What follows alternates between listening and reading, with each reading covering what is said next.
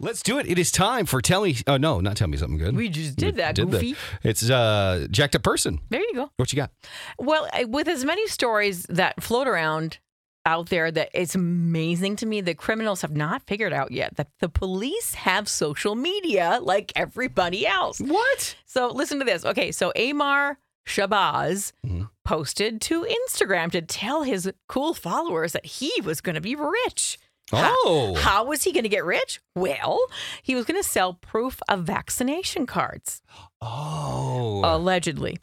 So the cops are among people who saw his post, and now Amar is getting hit with a mail fraud and obstruction of justice charge. So prosecutors say that Amar was selling the cards at various price tags from between 60, 70, and 75 bucks a piece.